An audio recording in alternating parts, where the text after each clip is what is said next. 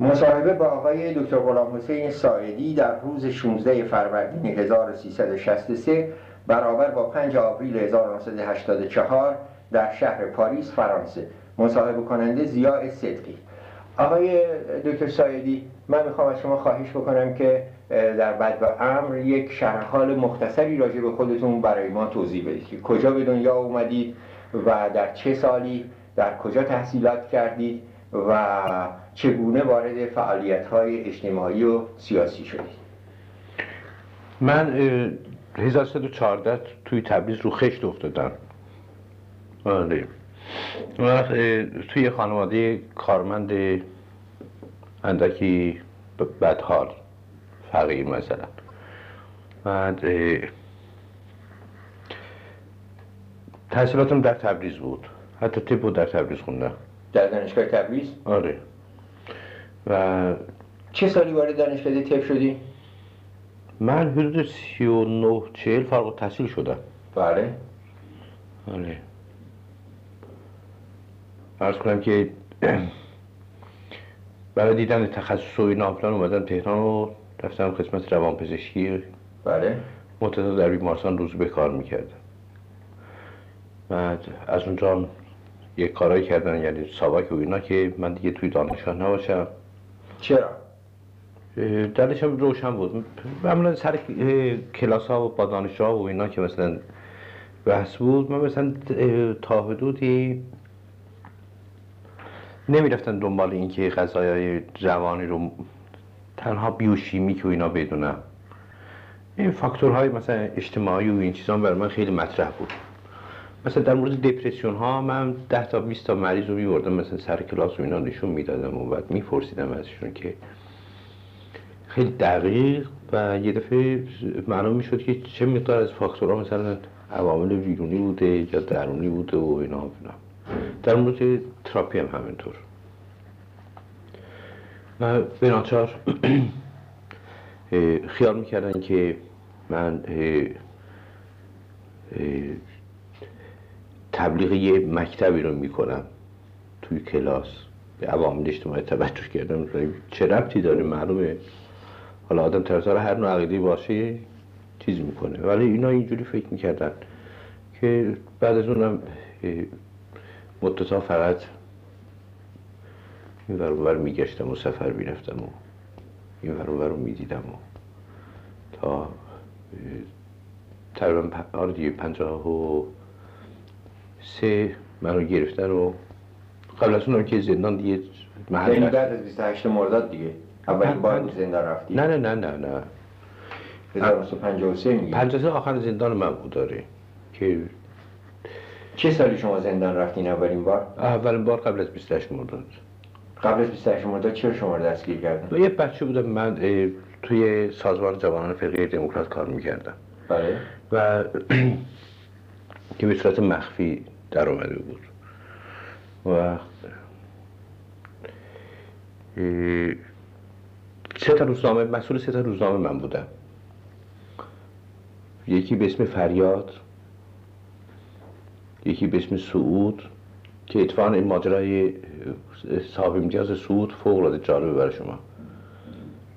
اول آدمی که بعد از 28 مرداد ترور کردن این آدم بود اسمش بود آرمایی سارزمانیان و یه ارمنی فقیری بود. آرماییس آرزومانیان؟ آر... آرزومانیان. آرماییس آرزومانیان. بله. و صاحب امتیاز یه روزنامه بود به اسم سعود. بعد و یه روزنامه سوم بود به اسم جوانان آذربایجان. من مسئول همه کارشون من بودم. دیگه نوشتن و نمی‌دونم از بای بسم الله تا تای تنبت بنده باید می نوشتم گزارش تهیه می کردم تفسیر سیاسی می نوشتم بچه بودم مثلا حتی سیبیل در نیومده خب بخیر گیر اونا افتادیم و می زدن و فلان و اینا. بعد از 28 مردادم مثلا بعد از چند ماه مخفی بودم قبل از 28 مرداد زمان حکومت دکتر مصدق هنوز فرقه دموکرات به صورت مخفی پس فعالیت داشت. بله بله دقیقا. فرقه دموکرات آذربایجان فعالیت داشت. موضع فرقه دموکرات آذربایجان در اون موقع نسبت به حکومت دکتر مصدق و موضع حزب توده نسبت به دکتر مصدق چگونه بود آیا از سیاست حزب توده پیروی می‌کرد؟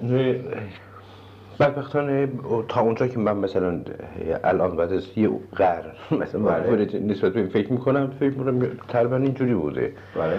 و هیچ تاندانس بخصوص نسبت به اینکه مثلا حکومت دکتر مسطح یه چیزی ملی و ملی رو نه به معنی ناسیونالیستی و اینا نه. اصلا کلا روپایی خودشی قبول نداشتن. و خود من احساس گناه وحشتناکی کردم بعدها. برای که ما رو میریختن تو خیابون ما بچه ها می‌رفتیم داد می‌زدیم مثلا. مرگ بر مصدق مصدق عامل امپریالیسم اینا از این حد مزخرفات می‌گفتیم و و حتی من برای جبران این قضیه بود که حتی درست بعد از همین کاتاستروف 57 بله. وقتی من پیشنهاد کردم من حاضر شدم که بشینم مقدمه های مفصلی بر نسخه های دکتر مصدق بنویسم که آلبوم اولش در اومد در بله. جریاره اون موقع اینجوری بود فقه دموکرات هستن. هیچ میانه با جریاناتی که در داخل چیز بود ترمن همون خط حزب توده رو می‌رفت. بله. آره و شما قبل از 28 مرداد به همین علت زندانی شدید. خیلی تقریبا میشه گفت که علتش فقط مسئله روزنامه نبود. اون موقع خیلی شلوول بود. مثلا روتنیدو بله. بود و شهردوانه بود و بله. میمدن آدم می‌گرفتن میبردن. دو سه تا سیلی می‌زدن و اندکی بنشین سر جات پسر نمی‌دونم برو درس تو بخون شاگرد خوبی باش چیکار داری به این کارا آینده تو خراب نکن گوش آدم می‌گرفتن و میکشتن میبردن اون تو بعدا در زندان رو وام می‌کردن و با تیپا مینداختن بیرون که برو بازی تو بکن بله آره ولی درست بعد از اون که ساواک واقعا پایه گرفت و محکم شد و اینا دیگه قضایا سختتر شد دیگه اوایل ساواک مثلا کاری نبود در این قضایا. می‌خواست شکل بگیره. یه موجود آمورفی بود. یعنی یه ژله افتاده بود تو مملکت. نمی‌دونست مثلا چیکار بکنه. حالا کارشناس داشتن نداشتن که حتما داشتن و اینا. اون خرپه های ساختمان وحشت ریخته نشده بود دقیقا. بله. و یواشش خب ریخته شد دیگه. مثلا تا نزدیک چهل و اینا همچی آدم وحشتی از ساواک نداشت. بعد از اون دیگه شمشیر رو تیز کردن و موجوداتی تربیت کردن که به اونجا رسید. بله. در 1332 که 28 مرداد اتفاق افتاد بنابراین شما مثلا 18 سالتون بود اینا. و دقیقا نمی‌تونم بگم 18 سالم بود یا مثلا خب بله دیگه اگه 1314 بدون یا اومدید اون موقع باید 18 سالتون بود. نه تقریبا. بله. و خیلی جالبه. دو روز یا سه روز تمام اصلا همه ماها یه جایی بود به اسم پل سنگی در تبریز. بله. و اونجا منتظر بودیم که به ما اسلحه بدن. ما می‌خوایم در مقابل کودتا وایسیم. بچه بودیم مثلا اسلحه رو می‌داده من نمی‌دونستم که باش باید بازی کنم. من لولش کجاست؟ نمی‌دونم گلنگیدنش کجاست؟ نمی‌دونم. فرق نمی‌کرد. ولی می‌گفتیم اسلحه می‌خوایم اینا فلان نه آروم بشین. سه روز دیگه تموم میشه. سه باز از بالا دستور میومد که هیچ دست به کار نزنین. آروم بشینین خفه شین ساکت بشینین. بچه بازی در نیارین تا این ادامه پیدا نمی‌کنه که دیدیم که چرا ادامه پیدا کردی بله. فعالیت حزب توده در تبریز در آذربایجان به طور کلی در اون موقع ادغام شده بود با فعالیت فرقه دموکرات. بله؟ سنکروم بودن دیگه. بله. در یه طیف بودن. بله. ولی اگه یادتون باشه فرقه دموکرات خیلی دقیق با حزب توده اختلافات عمیقی داشت دیگه. بله. سال 24 و فلان میگم. بله بله. زمان پیش بر مثلا حزب توده با خط مشی فقه شدیدا مخالف بود. من یه دوستی داشتم که پیرمردیه انشالله هم زنده باشه نمی‌دونم ولی فکر می‌کنم که نباشه. نه نیستش. اون برای من تعریف می‌کرد که از طرف حزب توده قاضی دادگستری هم بود. معمول شده بود که بیاد برای برهم ریختن جلسه رسمی فرقه. و اومده بود در تبریز صندلی رو برداشته بود پر کرده بود طرف پیشوری آه. و با این آدم راجع به این قضیه که تا تو قضیه رو من می‌خواستم در بیارم ببینم چرا با پیشور مخالفم پیشور آدم فوق العاده بود از یه نظر. و از خیلی نظر. یکی از شخصیت بی‌نظیری بوده که در مورد این آدم وحشتناک ظلم شده. تا اونجایی که من از این اونور شدم. مثلا ممکن اینو توضیح بدید آه مثلا از نظر اخلاق شخصی این آدم بود پیشوری. که با جماعت 53 نفر گرفته بودن. این جزء 53 نفر نبود ولی با اونا هم بند بود. بله. و پیشوری آدم بود که در رفتارش اینکه مثلا غذا رو نمی‌دونم از سیب اونا نخوره مراعات اونا رو بکنه به دیگرون برسه. از اونجا اگه آدم با فرهنگی بود می‌دونست مثلا چیکار می‌تونه بکنه. و من فکر می‌کنم که اگه بخواد کسی این کارو بکنه تنها سند زنده در شرایط فعلی آقا بزرگ علویه. بله. آقا بزرگ راجع به پیشور خیلی حرفای فوق‌العاده‌ای داره. و یه بارم در تهران که آمده بود با هم قرار گذاشتیم که بشین اینا رو بنویسه. قرار با ایشون مصاحبه کنیم. آها. آره. آقا بزرگ یک نظر حیرت آور مثلا راجع به پیشوری داره نه به خاطر عقاید سیاسیش اصلا می‌گفت این آدم درسته. آدم عین یک الماس تراشیده شده است. اگه روزنامه نگار بوده اگه نمی‌دونم و واقعا هم در مقابل لومپنایی که زمان فرقه دموکرات هر کدوم از یک گوشه از این ور و اون ور ریخته بودن و قدرت رو می‌خواستن به دست بگیرن فراوون بودن پیشوری واقعا یه انتلکتویل بود. و پیشوری واقعا انتلکتویل بود. یوتوپیست بود منتها توتالیتر نبود و اون یوتوپیایی که تو ذهنش بود ایجاد یک یه نوع سوسیالیسم قابل انتباق در متن جامعه و بعدها وقتی آدم مثلا میشینه و کاراشو نگاه می‌کنه یا حرفاشو میشنوه یا رفتارشو حتی اصلا من هیچ آدم نمیره این قضیه. بچه بودیم کوچولو ریزه میزه. در یک سال نه حکومت کردم. بله. شما اصلا دیده بودید خود بله. رو؟ فراوون. فراوون. پیشاور اصلا بین مردم می‌رفت میومد و اینا فلان اون کاویانی که با اسب و اینا میومد مثلا دکونا رو سر می‌زد و اینا. در عرض یه سال کارهایی که مثلا کردن یه دفعه توی تبریز فقط 120 متر اسفالت بود اون موقع. از دم میدان شهرداره تا سر خیابون تربیت. بله. یک دفعه همه جا رو پروژکتور گذاشتن و تبریز یک دفعه اسفالت شد. دانشگاه و پایش رو اینا ریختن. رادیو رو اونا گذاشتن. و بعد نمی‌دونم پارک و فلان و این غذایا و پارک نه به اون معنی. مثلا با گلستان تبریز یه دفعه تبدیل شده بود به محل تفرج مردم. و اون تب و تابم بود. من دقیقا یادم میاد که هوم هایی که اه، هومه مثلا مثل کمیته هایی که الان حکومت فعلی داره بله. در هر محل بود بله. و افراد می‌رفتن اونجا مشق می‌کردن. اینا ما بچه بودیم می‌رفتیم برای تماشا. بله. توی هومه ها مثلا رفتارشون طوری بود که اصلا درست تبدیل شده بود به جای زوار مثلا. هر کس شب که می‌شد می‌رفت توی اون هومه می نشستن حرف می زدن جو خیلی چیز بود. من دقیقا اینا کاملا یادم. دوستانه بود. آره جو دوستانه بود و یه عده میترسیدن این اربابا و اینا زده بودن به چاک و همسایه داشتیم ما که اون موقع یه سال مخفی شد ده فراوون داشت آه؟ اون بله. وقت اه، اون لیغوانی رو صاحب ده لیغوان که دهاتی ها کشتن و اینا فلان تمام اربابا ترسیده بودن رفته بودن تو زمین مثلا بله. فکر کردن حکومتی که واقعیت هم این بود که اصلا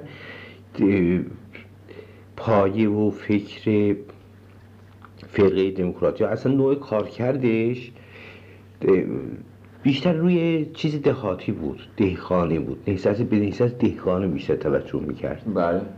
تا مثلا فرض کن که علکی به پرولتر درست بکنه یا بتراشه و اینا.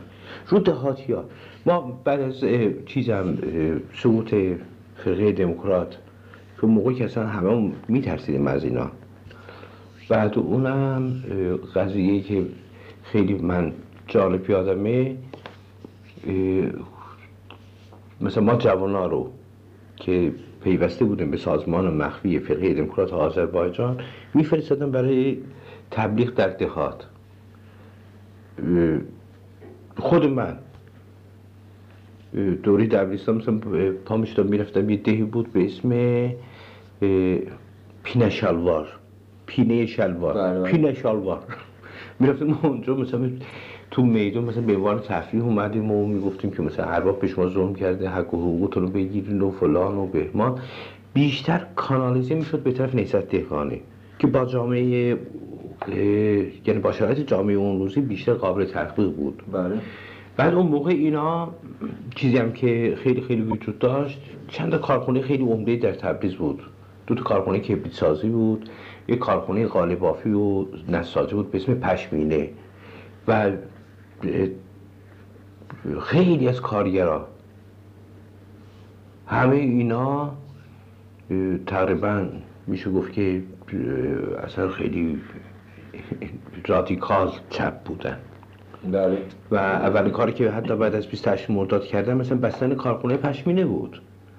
و تمام من یادمه که کارگران کارخانه پشمینه تبدیل شدن به راننده های اتوبوس شهری. خب؟ و اون موقع ایستگاه نبود. هر جا مسافر دست بلند می‌کرد سوار می‌شد. بیشتر طبقه پایین رو سوار می‌کردن از لجشون 28 مرداد معذرت می‌خوام. بعد سقوط بعد سقوط آذربایجان. بله. بعد سقوط حکومت فقط طبقه پایین. دهاتی کاسب محصل. اینا رو سوار می‌کردن و از جلو پولدارا رد می‌شدن به صورت بله.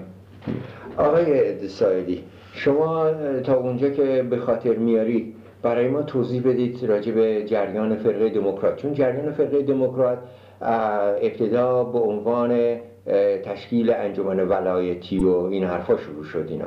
ولی بعدها خب پیشوری سخنرانی کرد و گفت که ملت ما لیاقت اداره ارتش خودش رو داره اینا. و این در ذهن خیلی اشخاص ترجمه شد به تجزیه طلبی که در واقع اگر یک حکومت خود مختار محلی هست به این معنا که اگر تصدی امور محلی رو می‌خواد به عهده داشته باشه ارتش برای چی می‌خواد که و قوای مسلح برای چی می‌خواد که داشته باشه اینا. نظر شما راجع به این جریان چیست؟ آیا واقعا پیشوری تجزیه طلب بود؟ تا اونجا که شما به خاطر دارید. والا ببینین این اصلاح تجزیه طلب و من اصلا به این معنیش اصلا نمی‌فهمم. تجزیه طلب یا غیر تجزیه طلب و این چیزها در واقع یه جنبه اخلاقی داره تو ذهن من. تجزیه طلب چیه؟ مثلا فرض کنید که بنده و سرکار اینجا زندگی می‌کنیم. من موقع خواب خور خور می‌کنم شما مثلا نمی‌تونیم با من در یه اتاق بخوابم میگین که اینجا یه پرتیشن بذارم من اونجا میخوابم. نه. تجزیه طلبیه خوب. حق دارین شما. خب مثلا اینکه اگه از اول بگیم تجزیه طلبی بده یا بگیم تجزیه طلبی خوبه. اگه این دوتا رو از هم دیگه تفکیک بکنیم. اگه خوب باشه خوب کار کرده. بد باشه بد کار کرده. با- اه، توی یعنی جنبه اه، واقعا اخلاق پیدا می‌کنه. خب حالا این به نظر من یک جنبه سیاسی هم داره. آها، و جنبه اون سیاسی. مسئله حاکمیت ملی هست که در خیلی. واقع تجزیه ناپذیر و جدا کردن مسئله حاکمیت ملی از تصدی امور. فرزن می‌تونه که یه جایی محققا میبایستی که تصدی امور محلی به عهدهش باشه اینا. اما وقتی که به مسئله ارز کنم خدمتتون ارتش و دولت مجزا و اینجا هم می‌رسه. اون دیگه در واقع به نظر شما لاقل تجزیه حاکمیت ملی نمیاد. منظور از حاکمیت ملی چی؟ بگو. منظور از حاکمیت ملی منظور من الان که صحبت می‌کنم یعنی حکومت مرکزی؟ یک نو که معذرت می‌خوام. نه یک فرد ایرانی این حقو داره که در امور سایر جاهای مملکت هم اظهار نظر بکنه. و دخالت بکنه. فرض بفرمایید که یک آدمی گیلانی هم حق داره که در امور آذربایجان فرزن اظهار نظر بکنه و دخالت بکنه و برعکس یک آذربایجانی هم چنین حقی رو داره که در امور گیلان چنین کاری رو بکنه. آه. اگر ما اینا رو از هم دیگه جدا بکنیم و حاکمیت ملی رو در واقع تجزیه بکنیم خب این اسمش در واقع جدا شدن و تجزیه طلبی است. نه ببینید اگه نظر منو بخوایم من خیلی راحت می‌خوام. بله. حکومت مرکزی. مثلا در دوران سلطنت پهلوی. کاری که کرده بود می‌خواست که برای تسلط و ایر آب دقیقا. فقط نمونه های استثنایی من می‌تونم حتی به دقیقا اسم ببرم. غیر از اون موارد که بنا به مسلحت خودش بوده خراسانی رو استاندار مازندران می‌کرد مازندرانی رو استاندار گیلان چیز خوزستان می‌کرد خوزستانی رو استاندار فلانجا می‌کرد. بله. کارمندای عالی رتبه از جاهای دیگه انتخاب می‌شد فقط به خاطر اینکه اون به اصطلاح چنگار سرطان قدرت راحت داره بره تو تن اون یکی. ایجاد ارعاب می‌کرد. رئیس اومده از تهران. خب؟ با زبان فارسی در تبریز حرف می‌زنه. اصلا از لحجه فارسی میترسیدن مردم مردم همینطور دست پای خودشون گم می‌کردن. و همچنین وارد گویا به امور اونجا نبوده. مهمتر نامه این که وارد به امور اونجا هم نبوده. ها؟ پس نتیجه چی می‌شد؟ نتیجه خیلی راحت. تبدیل شده بود همه چیز به اینکه یه نوع نفرت از این قضیه. حکومت نمایندگان حکومت مرکزی آره. تعلق اونجا نداشتن تعلق اونجا نداشتن اصلا. و اون وقت اونا می‌خواستن چیکار بکنن؟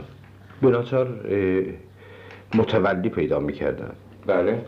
و این یه مسئله بود که شاید مثلا در زمان فرقه دموکرات این قضیه به یه صورتی حل شده بود. برای اینکه همه ترکی حرف می‌زدن همه خودشون بودن. مثلا تو یک سال فقط من بنده ترکی خوندم رو موقع زمان حکومت بیشوره بود. کلاس چهار ابتدایی.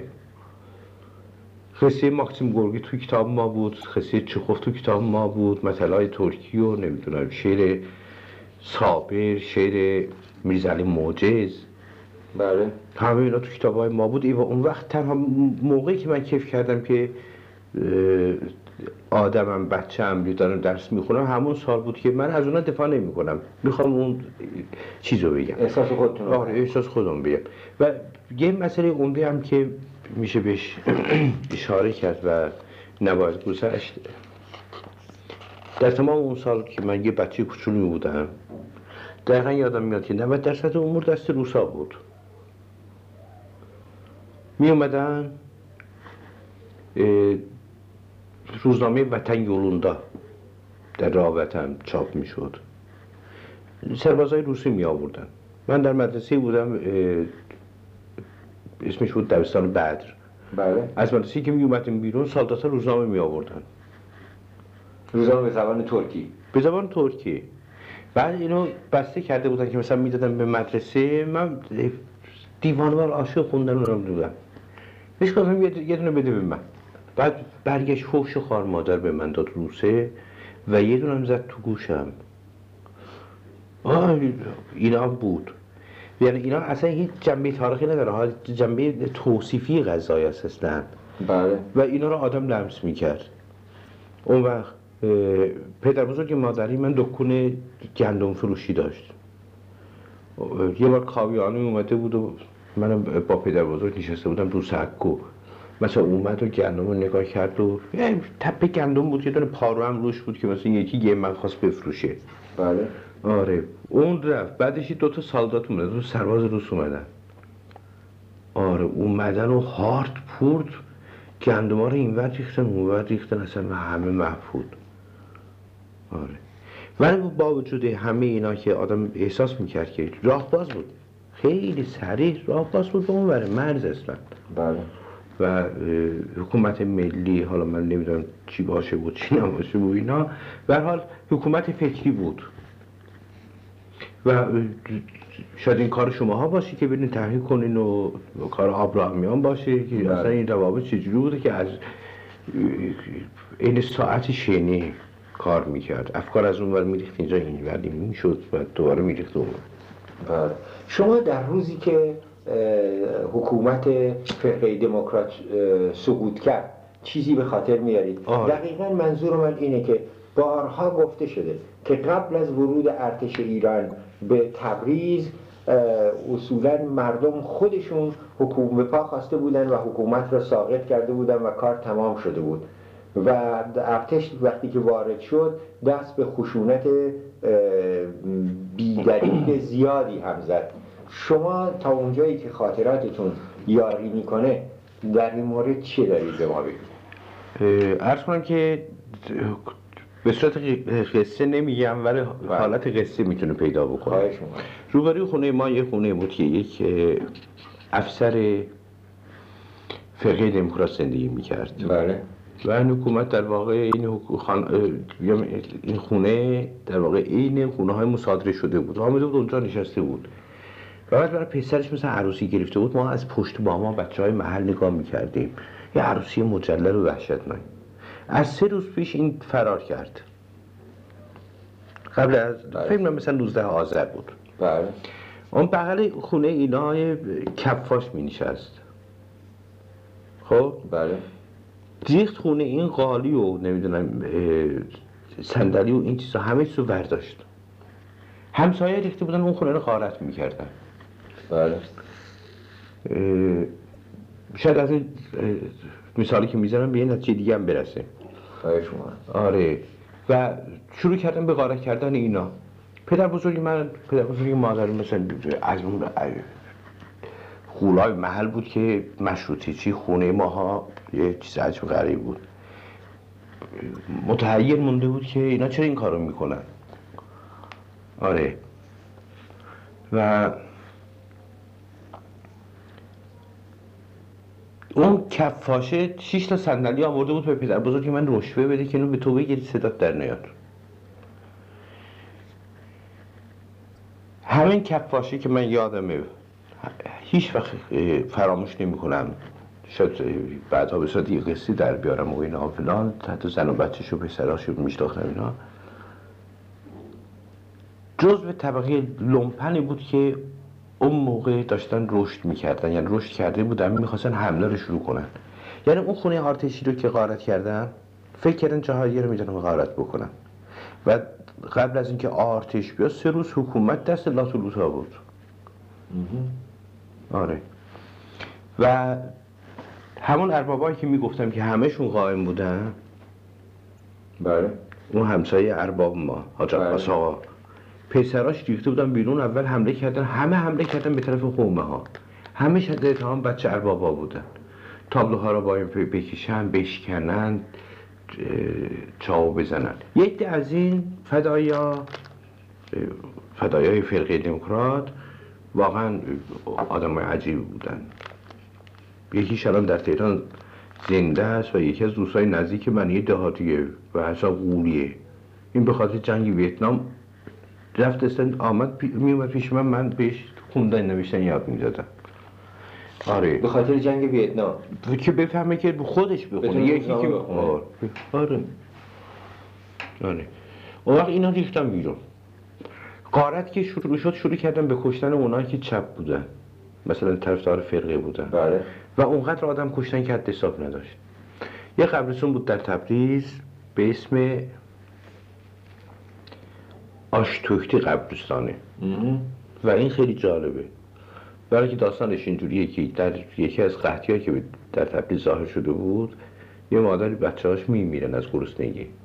و بعد از اینکه قحطی رفت میشه و اینا این یه دیگه بزرگ آش میپزه و می‌بره میریزه رو قبر بچه هاش قبرستون خیلی معروف بود. بعد اونجا یه مدرسه ساختن که الان نمی‌دونم که هست یا نیست به اسم دبستان خیابانه. اسم شیخ محمد خیابانه بله. اون مدرسه ساخته نشده بود من یادمه که حتی قبل از اینکه آرتش بیاد اونقدر آدم کشته بودن جسد روی جسد ریخته بودن. هر کی نمی‌دونم مهاجر بود. و تا مهاجرینی که از قفقاز از انقلاب اکتبر فداد کرده بودن اومده بودن اینجا چپ هم نبودن. اصلا مهاجران به علت این که همه رو کشته. آره. آرتش خیلی دیر اومد. دو یا سه روز و مردم هر روز می‌رفتن چیز؟ می‌رفتن تو خیابونا صف میبستن و که الان آرتش میاد اله میشه هی موتوری می‌رفت یه جیب از این ور اون ور که میان الان رسیدن میانه. هر روز ما می‌رفتیم. و یک بارم کنار خیابون که ایستاده بودیم یه عطار بود و همسایه ما بغل دست ما ایستاده بود. گلوله دنگ خورد اینجا افتاد تو جو. بعد مردم ریختن رفتن. مردم که میگن همه همون طبقه که زرتشن از این غذایا اندکی استفاده می‌کردن. راحت رفتن. یه دونه سکودار همون بود پیرمرد که مهاجر بود. 90 و خورده ای سال داشت. رفتن اونو بکشن. حالا اون بدبخت تکون نمی‌تونه بخوره ها. زیر گنبد همون نشسته. بعد رفتن و بالای گنبد هموم رو شکستن از اون تو همین تو تیر در میگردن. بابا بدبخت رفته بود جایی که یه سوراخه بود خودش رو بود اون تو. حالا محمد عطار رو کشتن؟ خب اینا رفتن این همین جور تیر در می‌کنه. بابا ول کن. بیچاره پیرمرد رفته بود تو سوراخ قایم شده بود. یعنی یه چیز عجیب غریبی بود. آرتش من تا اون موقع اکثر جنایت شده بود. قتل عام و کشتن و فلان و مهمان و آره. آرتش سه روز سه روز بعد اومد دیگه. اگه حافظم